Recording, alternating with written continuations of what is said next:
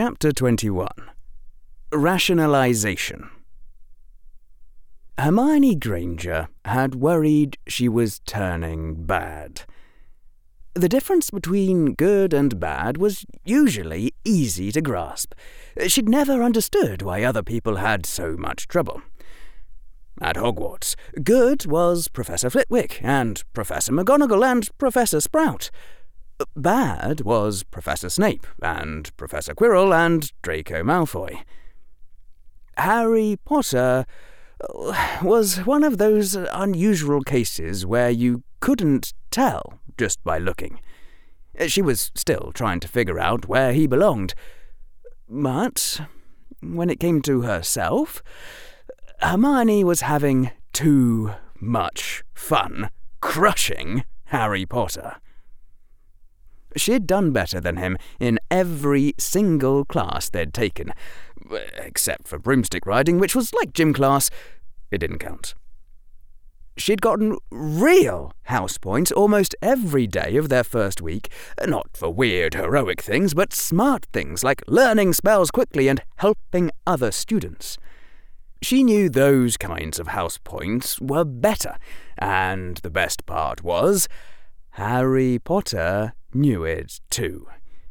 She could see it in his eyes every time she won another real house point.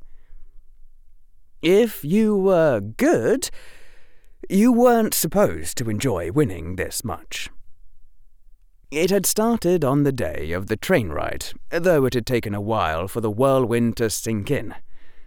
It wasn't until later that night that Hermione had begun to realize just how much she'd let that boy walk all over her. Before she'd met Harry Potter, she hadn't had anyone she'd wanted to crush. If someone wasn't doing as well as her in class, it was her job to help them, uh, not rub it in. That was what it meant to be good. And now, now she was winning. Harry Potter was flinching every time she got another house point, and it was so much fun. Her parents had warned her against drugs, and she suspected this was more fun than that. She'd always liked the smiles that teachers gave her when she did something right. She'd always liked seeing the long row of check marks on a perfectly answered test. Uh, but now, when she did well in class, she would casually glance around and catch a glimpse of Harry Potter gritting his teeth, and it made her want to burst into song like a Disney movie. That was bad, wasn't it? Hermione had worried she was turning bad, and then a thought had come to her which wiped away all her fears. She and Harry were getting into a romance. Of course! Everyone knew what it meant when a boy and a girl started fighting all the time. They were courting one another. There was nothing bad about that. It couldn't be that she just enjoyed beating the living scholastic daylights out of the most famous student in the school, someone who was in books and talked like books, the boy who had somehow vanquished the Dark Lord and even smushed Professor Snape like a sad little bug, the boy who was, as Professor Quirrell would have put it, dominant over everyone else in first year Ravenclaw except for Hermione Granger, who was utterly squishing the boy who lived in all his classes, uh, besides broomstick riding. Because that would have been bad. No, it was romance. That was it. That was why they were fighting.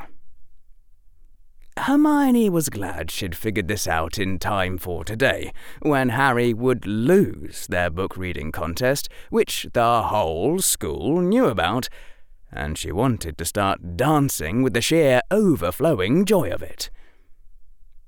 It was 2:45 p.m. on Saturday, and Harry Potter had half of Bathilda Bagshot's A History of Magic left to read, and she was staring at her pocket watch as it ticked with dreadful slowness toward 2:47 p.m.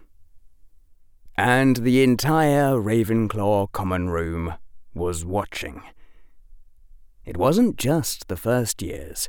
News had spread like spilled milk, and fully half of Ravenclaw was crowded into the room, squeezed into sofas and leaning on bookcases and sitting on the arms of chairs. All six prefects were there, including the head girl of Hogwarts. Someone had needed to cast an air freshening charm just so that there would be enough oxygen. And the din of conversation had died into whispers, which had now faded into utter silence. 2:46 p.m. The tension was unbearable. If it had been anyone else, anyone else, his defeat would have been a foregone conclusion. But this was Harry Potter, and you couldn't rule out the possibility that he would, sometime in the next few seconds, raise a hand and snap his fingers. With sudden terror, she realized how Harry Potter might be able to do exactly that. Oh, it would be just like him to have already finished reading the second half of the book earlier. Hermione's vision began to swim. She tried to make herself breathe and found that she simply couldn't. Ten seconds left, and he still hadn't raised his hand. Five seconds left 2:47 p.m. Harry Potter carefully placed a bookmark into his book, closed it, and laid it aside.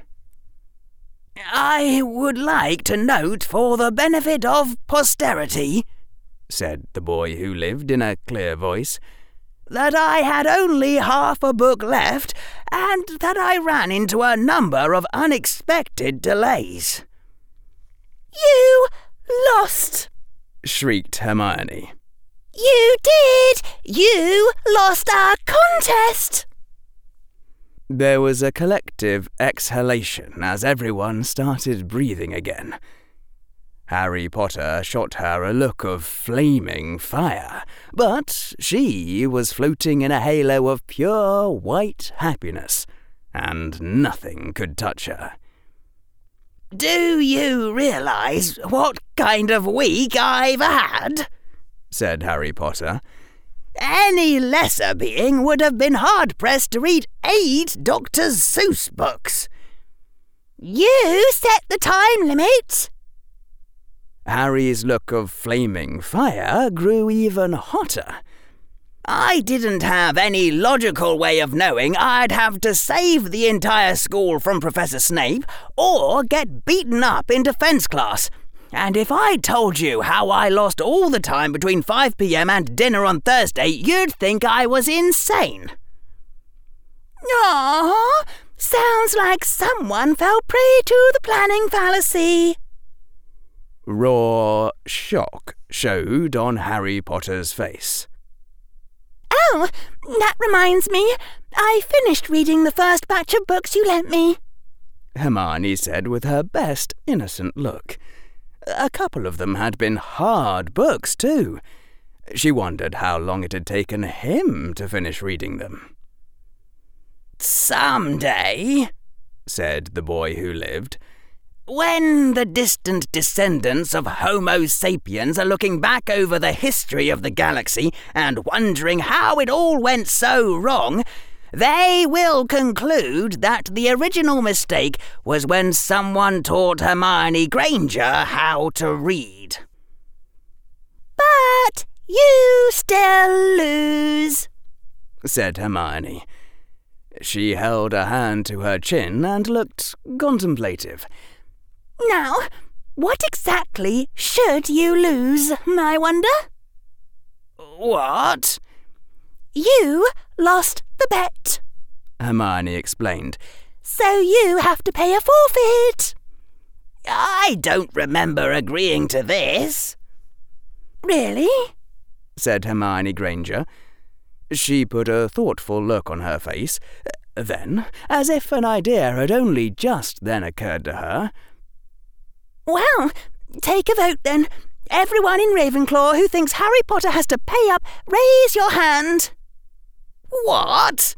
shrieked Harry Potter again. He spun around and saw that he was surrounded by a sea of raised hands. And if Harry Potter had looked more carefully, he would have noticed that an awful lot of the onlookers seemed to be girls, and that practically every female in the room had their hand raised. Stop! wailed Harry Potter. You don't know what she's going to ask. Don't you realize what she's doing? She's getting you to make an advanced commitment now, and then the pressure of consistency will make you agree with whatever she says afterward. Don't worry, said the prefect, Penelope Clearwater. If she asks for something unreasonable, we can just change our minds. Right, everyone? And there were eager nods from all the girls whom Penelope Clearwater had told about Hermione's plan. A silent figure quietly slipped through the chilled halls of the Hogwarts dungeons. He was to be present in a certain room at 6 p.m. to meet a certain someone, and if at all possible, it was best to be early, to show respect. But when his hand turned the doorknob and opened the door into that dark, silent, unused classroom, there was a silhouette already standing there amid the rows of dusty old desks. A silhouette which had a small green glowing rod, casting a pale light which hardly illuminated even he who held it, let alone the surrounding room. The light of the hallway died as the door closed and shut behind him, and Draco's eyes began the process of adjusting to the dim glow. The silhouette slowly turned to behold him, revealing a shadowed face, only partially lit by the eerie green light. Draco liked this meeting already. Keep the chill green light, make them both taller, give them hoods and masks, move them from a classroom to a graveyard, and it would be just like the start of half the stories his father's friends told about the Death Eaters. I want you to know, Draco Malfoy, said the silhouette in tones of deadly calm, that I do not blame you for my recent defeat. Draco opened his mouth in unthinking protest. There was no possible reason why he should be blamed. It was due, more than anything else, to my own stupidity continued that shadowy figure. There were many other things I could have done, at any step along the way. You did not ask me to do exactly what I did. You only asked for help. I was the one who unwisely chose that particular method. But the fact remains that I lost the contest by half a book the actions of your pet idiot, and the favour you asked for, and, yes, my own foolishness in going about it, caused me to lose time. More time than you know. A Time which, in the end, proved critical. The fact remains, Draco Malfoy, that if you had not asked that favour, I would have won, and not, hmm, instead, lost. Draco had already heard about Harry's loss and the forfeit Granger had claimed from him. The news had spread faster than owls could have carried it. I understand, Draco said. I'm sorry. There was nothing else he could say if he wanted Harry Potter to be friends with him. I am not asking for understanding or sorrow, said the dark silhouette, still with that deadly calm. But I have just spent two full hours in the presence of Hermione Granger, dressed in such clothing as was provided me, visiting such fascinating places in Hogwarts as a tiny bubbling waterfall of what looked to me like snot, accompanied by a number of other girls who insisted on such helpful activities as strewing our path with transfigured rose petals. I have been on a date, scion of Malfoy. My first date. And when I call that favour due, you will pay it. Draco nodded solemnly.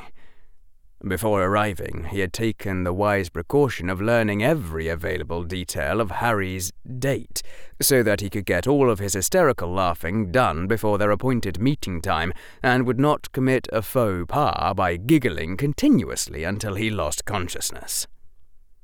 Do you think, Draco said, that something sad ought to happen to the Granger girl?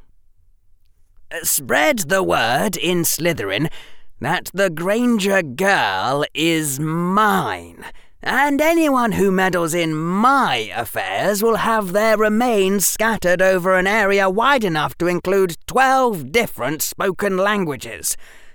And since I'm not in Gryffindor, and I use cunning rather than immediate frontal attacks, they should not panic if I'm seen smiling at her.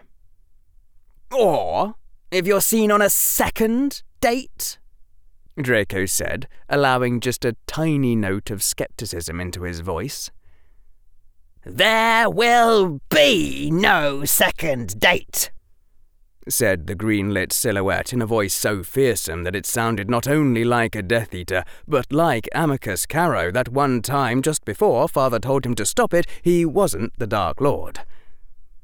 Of course, it was still a young boy's high, unbroken voice, and when you combined that with the actual words, well, it just didn't work. If Harry Potter did become the next Dark Lord someday, Draco would use a Pensieve to store a copy of this memory somewhere safe, and Harry Potter would never dare betray him. But uh, let us talk of happier matters said the green shadowed figure. Let us talk of knowledge and of power. Draco Malfoy, let us talk of science. Yes, said Draco. Let us speak. Draco wondered how much of his own face could be seen, and how much was in shadow, in that eerie green light. And though Draco kept his face serious, there was a smile in his heart. He was finally having a real grown up conversation. I offer you power, said the shadowy figure, and I will tell you of that power and its price. The power comes from knowing the shape of reality and so gaining control over it. What you understand, you can command, and that is power enough to walk upon the moon. The price of that power is that you must learn to ask questions of nature, and far more difficult, accept nature's answers. You will do experiments, perform tests, and see what happens. And you must accept the meaning of those results when they tell you that you are mistaken. You will have to learn how to lose. Uh, not to me, but to nature. When you find yourself arguing with reality, you will have to let reality win. Uh, you will find this painful, Draco Malfoy, and I do not know if you are strong in that way. Knowing the price, is it still your wish to learn the human power? Draco took a deep breath. He had thought about this, and it was hard to see how he could answer any other way. He had been instructed to take every avenue of friendship with Harry Potter. It was just learning. He wasn't promising to do anything. He could always stop the lessons at any time.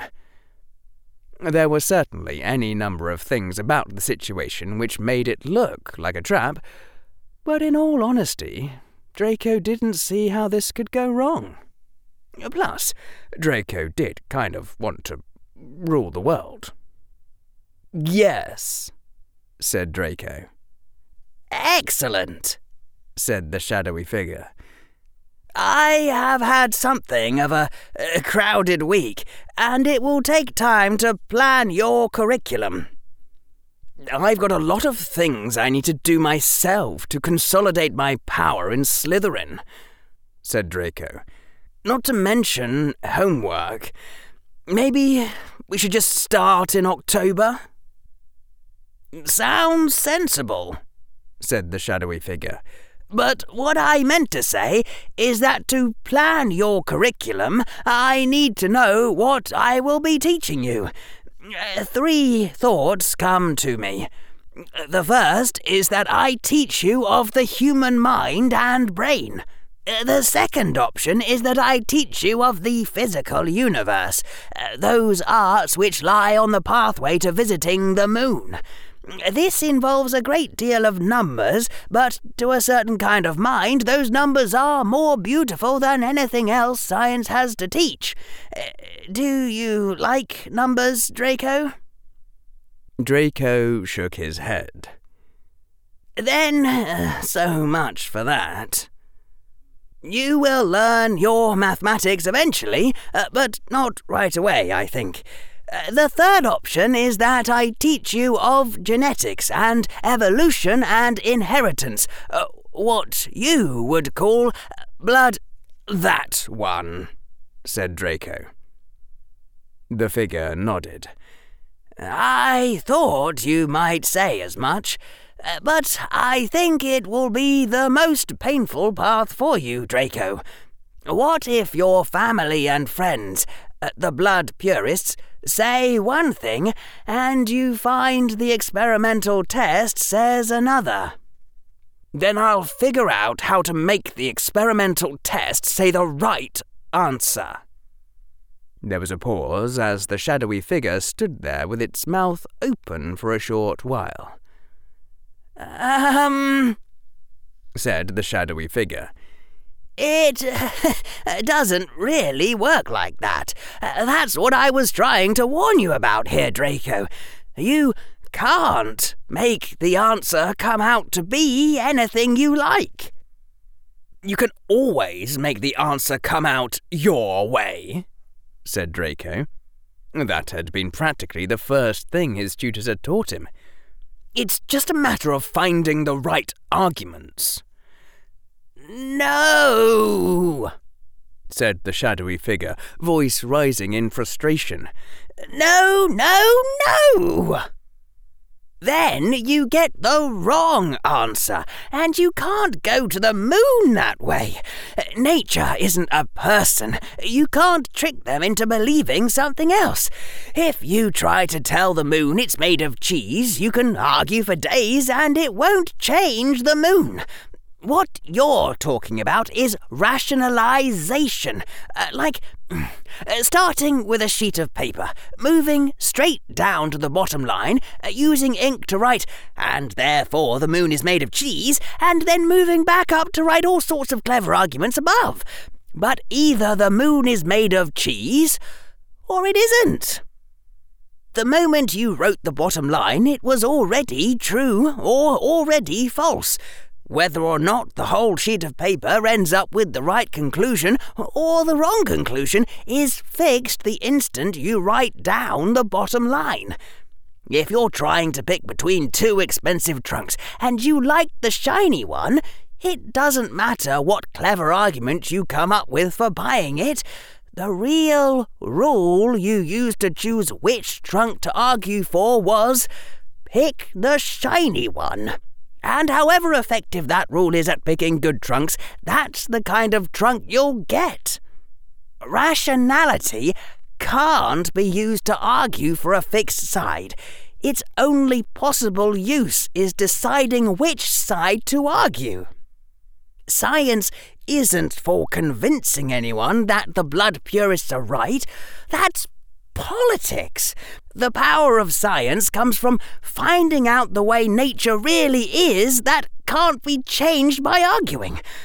What science can do is tell us how blood really works, how wizards really inherit their powers from their parents, and whether muggleborns are really weaker or stronger. Stronger? said Draco. He had been trying to follow this, a puzzled frown on his face.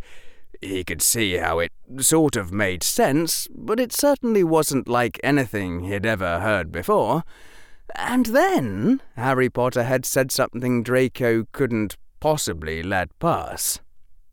You think mudbloods are stronger? I think nothing, said the shadowy figure. I know nothing. I believe nothing. My bottom line is not yet written. I will figure out how to test the magical strength of Muggleborns and the magical strength of purebloods. If my tests tell me that Muggleborns are weaker, I will believe they are weaker. If my tests tell me that Muggleborns are stronger, I will believe they are stronger. Knowing this, and other truths, I will gain some measure of power. And you expect me to believe whatever you say? Draco demanded hotly. I expect you to perform the tests personally said the shadowy figure quietly. Are you afraid of what you will find? Draco stared at the shadowy figure for a while, his eyes narrowed. Nice trap, Harry, he said. I'll have to remember that one. It's new. The shadowy figure shook his head. it's not a trap, Draco. Remember, I don't know what we'll find. But you don't understand the universe by arguing with it or telling it to come back with a different answer next time. When you put on the robes of a scientist, you must forget all your politics and arguments and factions and sides silence the desperate clingings of your mind, and wish only to hear the answer of nature. The shadowy figure paused. Most people can't do it. That's why this is difficult. Are you sure you wouldn't rather just learn about the brain? And if I tell you I'd rather learn about the brain? Draco said, his voice now hard. You'll go around telling people that I was afraid of what I'd find. No, said the shadowy figure. I will do no such thing. But you might do the same sort of test yourself, and if you got the wrong answer, I wouldn't be there to say anything before you showed it to someone else. Draco's voice was still hard. I would still ask you first, Draco, the shadowy figure said quietly. Draco paused. He hadn't been expecting that. He'd thought he saw the trap, but. You would? Of course. How would I know who to blackmail or what we could ask from them? Draco, I say again that this is not a trap I set for you. At least not for you personally. If your politics were different, I would be saying, what if the test showed that purebloods are stronger? Really? Yes, that's the price anyone has to pay to become a scientist. Draco held up a hand. He had to think. The shadowy, green lit figure waited. It didn't take long to think about, though. If you discarded all the confusing parts, then Harry Potter was planning to mess around with something that could cause a gigantic political explosion, and it would be insane to just walk away and let him do it on his own. We'll study blood, said Draco. Excellent, said the figure, and smiled. Congratulations on being willing to ask the question. Thanks, Draco said, not quite managing to keep the irony out of his voice. Hey, did you think going to the moon was easy?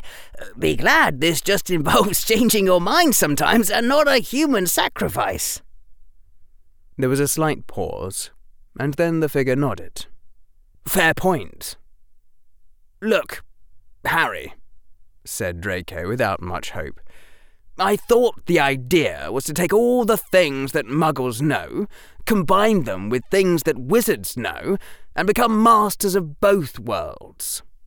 Wouldn't it be a lot easier to just study all the things that muggles already found out, like the moon stuff, and use that power?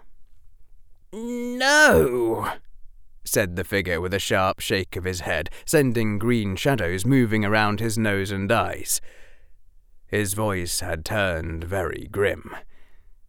If you cannot learn the scientist's art of accepting reality, then I must not tell you what that acceptance has discovered. It would be like a powerful wizard telling you of those gates which must not be opened, and those seals which must not be broken, before you had proven your intelligence and discipline by surviving the lesser perils. A chill went down Draco's spine, and he shuddered involuntarily. He knew it had been visible even in the dim light. All right, said Draco. I understand. Father had told him that many times, when a more powerful wizard told you that you weren't ready to know, you didn't pry any further if you wanted to live. The figure inclined his head. Indeed, but there is something else you should understand. The first scientists, being muggles, lacked your traditions. In the beginning, they simply did not comprehend the notion of dangerous knowledge and thought that all things known should be spoken freely. When their searches turned dangerous, they told their politicians of things that should have stayed secret. Uh, don't look like that, Draco. It wasn't simple stupidity. Uh, they did have to be smart enough to uncover the secret in the first place. But they were muggles. It was the first time they'd found anything really dangerous, and they didn't start out with a tradition of secrecy. There was a war going on, and the scientists on one side worried that if they didn't talk, the scientists of the enemy country would tell uh, their politicians first. The voice trailed off significantly. They didn't destroy the world, but it was close, and we are not going to repeat that mistake. Right, Draco said his voice now very firm. We won't. We're wizards, and studying science doesn't make us muggles. As you say, said the green lit silhouette. We will establish our own science, a, magical science, and that science will have smarter traditions from the very start. The voice grew hard. The knowledge I share with you will be taught alongside the disciplines of accepting truth. the level of this knowledge will be keyed to your progress in those disciplines, and you will share that knowledge with no one else who has not learned those disciplines. Do you accept this? Yes, said Draco. What was he supposed to do? Say no? Good. And what you discover for yourself, you will keep to yourself unless you think that other scientists are ready to know it. What we do share among ourselves, we will not tell the world unless we agree it is safe for the world to know. And whatever our own politics and allegiances, we will all punish any of our number who reveal dangerous magics or give away dangerous weapons, no matter what sort of war is going on. From this day onward, that will be the tradition and the law of science among wizards. Are we agreed on that? Yes, said Draco. Actually, this was starting to sound pretty attractive. The Death Eaters had tried to take power by being scarier than everyone else, and they hadn't actually won yet. Maybe it was time to try ruling using secrets instead. And our group stays hidden for as long as possible, and everyone in it has to agree to our rules. Of course, uh, definitely. There was a very short pause. Ah, we're going to need better robes, said the shadowy figure, uh, with hoods and so on. I was just thinking that, said Draco. We don't need whole new robes, though. Just cowled cloaks to put on. I have a friend in Slytherin. She'll take your measurements. Uh, don't tell her what it's for, though. I'm not stupid. And uh, no masks for now, not when it's just you and me, said the shadowy figure. Right. But later on, we should have some sort of special mark that all our servants have. The mark of science, like a snake eating the moon on their right arms. it's called a PhD, and wouldn't that make it too easy to identify our people? Huh? I mean, uh, what if someone is like, uh, okay, now everyone pull up their robes over their right arms, and our guy's like, whoops, sorry, looks like I'm a spy. Mm. Forget I said anything, said Draco, sweat suddenly springing out all over his body. He needed a distraction, fast. Uh, and what do we call ourselves? The Science Eaters? No, said the shadowy figure slowly. Uh, that doesn't sound right. Draco wiped his robed arm across his forehead, wiping away beads of moisture. What had the Dark Lord been thinking? Father had said the Dark Lord was smart. I've got it, said the shadowy figure suddenly. You won't understand yet, uh, but trust me, it fits. Right now, Draco would have accepted Malfoy Munchers as long as it changed the subject. What is it? And, standing amid the dusty desks in an unused classroom in the dungeons of Hogwarts, the green lit silhouette of Harry Potter spread his arms dramatically, and said, This day shall mark the dawn of the Bayesian Conspiracy. A silent figure trudged wearily through the halls of Hogwarts in the direction of Ravenclaw. Harry had gone straight from the meeting with Draco to dinner and stayed at dinner barely long enough to choke down a few fast gulps of food before going off to bed. It wasn't even 7 p.m. yet, but it was well past bedtime for Harry. He had realized last night that he wouldn't be able to use the time turner on Saturday until after the book reading contest was already over, but he could still use the time turner on Friday night and gain time that way. So, Harry had pushed himself to stay awake until 9 pm on Friday, when the protective shell opened, and then used the four hours remaining on the time turner to spin back to 5 pm and collapse into sleep. He'd woken up around 2 a.m. on Saturday morning, just as planned, and read for the next 12 hours straight. And it still hadn't been enough. And now Harry would be going to sleep rather early for the next few days until his sleep cycle caught up again.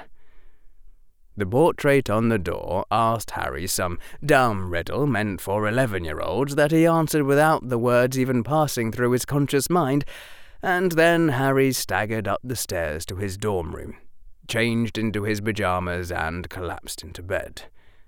And found that his pillow seemed rather lumpy. Harry groaned. He sat up reluctantly, twisted in bed, and lifted up his pillow. This revealed a note, two golden galleons, and a book titled Occlumency The Hidden Art. Harry picked up the note and read. My, you do get yourself into trouble, and quickly. Your father was no match for you. You have made a powerful enemy. Snape commands the loyalty, admiration, and fear of all House Slytherin. You cannot trust any of that house now, whether they come to you in friendly guise or fearsome. From now on, you must not meet Snape's eyes. He is a legilimens and can read your mind if you do. I have enclosed a book which may help you learn to protect yourself, though there is only so far you can get without a tutor. Still, you may hope to at least detect intrusion. So that you may find some extra time in which to study occlumency, I have enclosed two galleons, which is the price of answer sheets and homework for the first year History of Magic class, Professor Binns having given the same tests and the same assignments every year since he died. Your newfound friends, the Weasley twins, should be able to sell you a copy. It goes without saying that you must not get caught with it in your possession. Of Professor Quirrell I know little. He is a Slytherin, and a defense professor, and that is two marks against him. Consider carefully any advice he gives you, and tell him nothing you do not wish known. Dumbledore only pretends to be insane. He is extremely intelligent, and if you continue to step into closets and vanish, he will certainly deduce your possession of an invisibility cloak if he has not done so already. Avoid him whenever possible. Hide the cloak of invisibility somewhere safe, not your pouch, any time you cannot avoid him, and step with great care in his presence.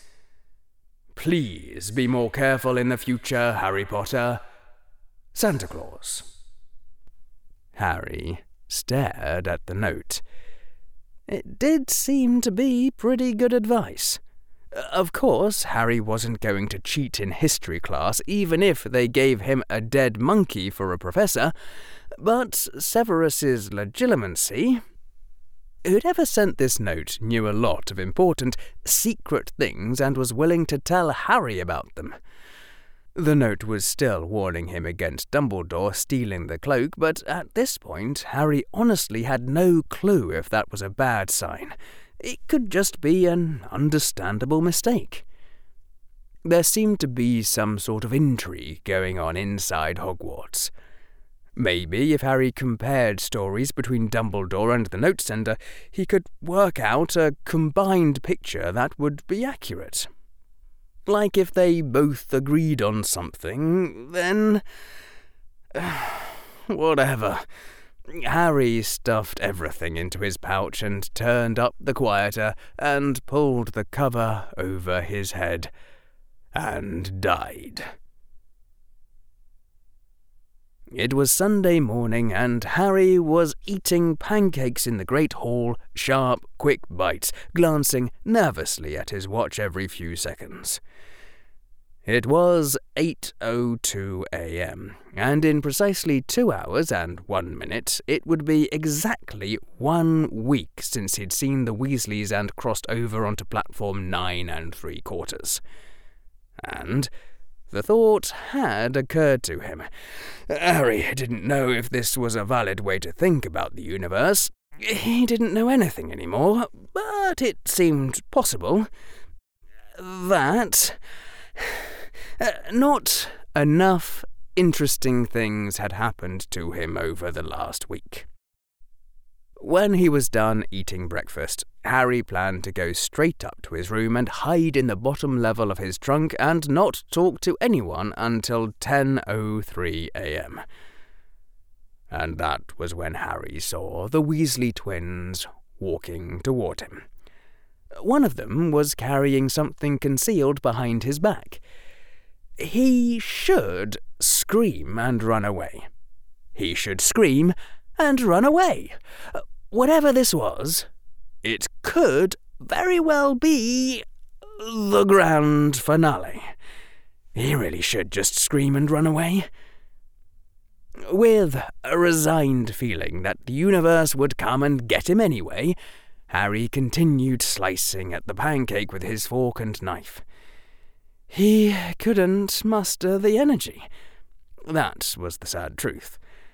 Harry now knew how people felt when they were tired of running, tired of trying to escape fate, and they just fell to the ground and let the horrifically befanged and tentacled demons of the darkest abyss drag them off to their unspeakable destiny. The Weasley twins drew closer, and yet closer. Harry ate another bite of pancake. The Weasley twins arrived grinning brightly. Hello, Fred, Harry said dully.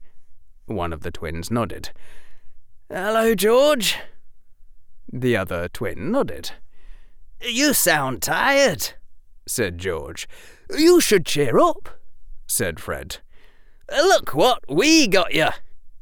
And George took from behind Fred's back a cake with twelve flaming candles. There was a pause as the Ravenclaw tables stared at them. That's not right, said someone. Harry Potter was born on the 31st of Ju- He is coming! said a huge hollow voice that cut through all conversation like a sword of ice. The one who will tear apart the very Dumbledore had leapt out of his throne and run straight over the head table and seized hold of the woman speaking those awful words. Fawkes had appeared in a flash, and all three of them vanished in a crack of fire. There was a shocked pause, followed by heads turning in the direction of Harry Potter. I didn't do it, Harry said in a tired voice. That was a prophecy, someone at the table hissed. And I bet it's about you. Harry sighed. He stood up from his seat, raised his voice, and said very loudly over the conversations that were starting up, It's not about me. Obviously, I'm not coming here. I'm already here. He sat back down again the people who had been looking at him turned away again. Someone else at the table said, Then who is it about? And with a dull, leaden sensation, Harry realized who wasn't already at Hogwarts. Call it a wild guess, but Harry had a feeling the undead Dark Lord would be showing up one of these days. The conversation continued on around him. Not to mention tear apart the very what? I thought I heard Trelawney start to say something with an S just before the headmaster grabbed her. Like Saul? Uh, uh, sun! If someone's gonna tear apart the sun, we're really in trouble. That seemed rather unlikely to Harry, unless the world contained scary things which had heard of David Criswell's ideas about starlifting. Uh, so, Harry said in tired tones, this happens every Sunday breakfast, does it? No, said a student who might have been in his seventh year, frowning grimly. It doesn't. Harry shrugged. Whatever. Anyone want some birthday cake? But it's not your birthday, said the same student who'd objected last time. Uh, that was the cue for Fred and George to start laughing, of course. Even Harry managed a weary smile.